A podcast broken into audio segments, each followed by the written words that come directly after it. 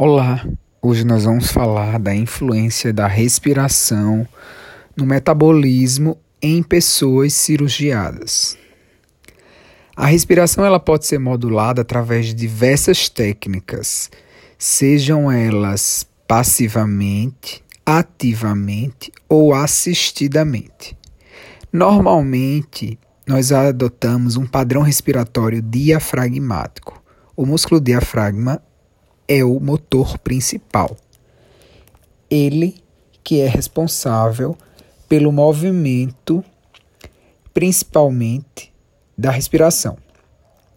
No entanto, esse padrão ele pode ser modulado através das costelas ou patologicamente ou paradoxalmente invertido. O que é isso?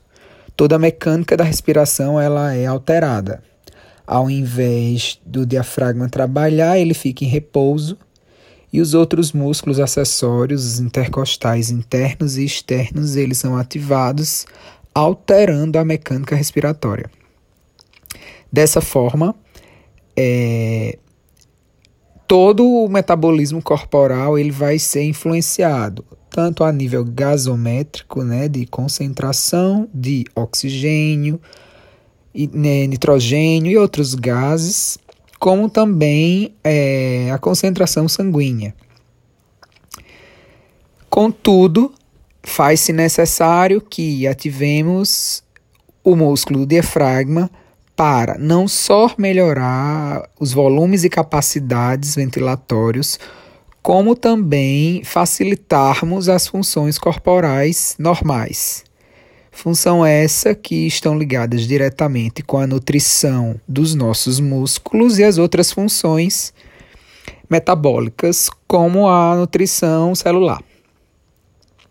Ainda assim, faz-se necessário que esse padrão respiratório ele se mantenha durante toda a nossa função autônoma, porque caso seja modificado, alterará diretamente o nosso metabolismo, reduzindo resistência, potência, força muscular e outras características fisiológicas ou cinesiológicas relacionadas diretamente com o movimento. Para isso, é interessante treinarmos nossa respiração diafragmática ou a respiração do paciente com a ativação e solicitação da contração do músculo do diafragma, de modo que ele se contraia, aumentando a amplitude inferior do abdômen e mantendo o repouso ou associando a expansão do tórax, é, atingindo o volume máximo da capacidade respiratória. Assim, nós obtemos um melhor desempenho funcional, respiratório e, consequentemente, do desenvolvimento das atividades preconizadas que, obrigatoriamente, necessitam de oxigênio. Quando o paciente ele passa por uma intervenção cirúrgica, normalmente ele tende, se porventura ele não tenha esse padrão respiratório diafragmático a sentir dor, restringir e talvez é possível que ele desenvolva uma insuficiência respiratória. Consequentemente, os níveis de dor e de alterações inflamatórias estarão elevados em detrimento dessa privação de oxigênio provocado por uma alteração na mecânica respiratória. É necessário que esse treinamento ativo, livre ou ativo assistido, com a solicitação de técnicas proprioceptivas para a expansão do abdômen na contração do diafragma durante a inspiração, enchendo a barriga e relaxando o diafragma na expiração, contraindo a barriga para obter um máximo de desempenho respiratório diafragmático.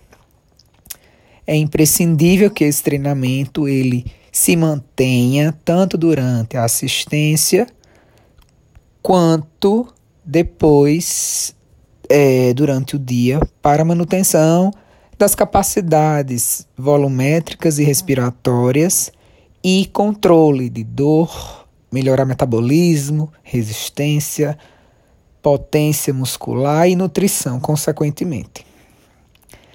Qualquer paciente, de, independente do tipo de cirurgia, se não estiver na unidade de terapia intensiva, pode e deve fazer exercícios respiratórios.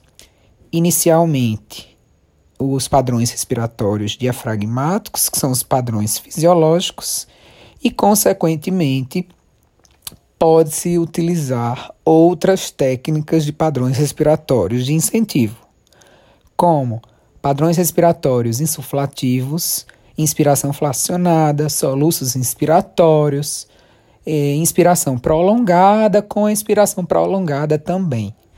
Os todos os exercícios respiratórios eles são essenciais para o desempenho funcional muscular e sistêmico dos nossos pacientes.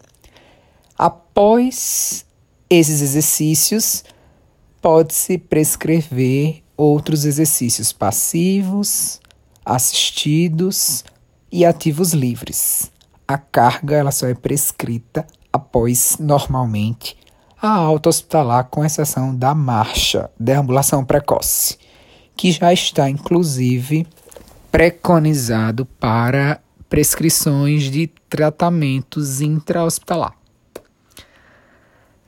Em todo o resumo de prescrição de exercício, é indispensável que os exercícios respiratórios eles estejam nas condutas cinesterapêuticas da fisioterapia intra-hospitalar ou pré-hospitalar ou pré-operatória, caso esse paciente ele não tenha um drive, uma força respiratória, mesmo sem a prescrição do cirurgião.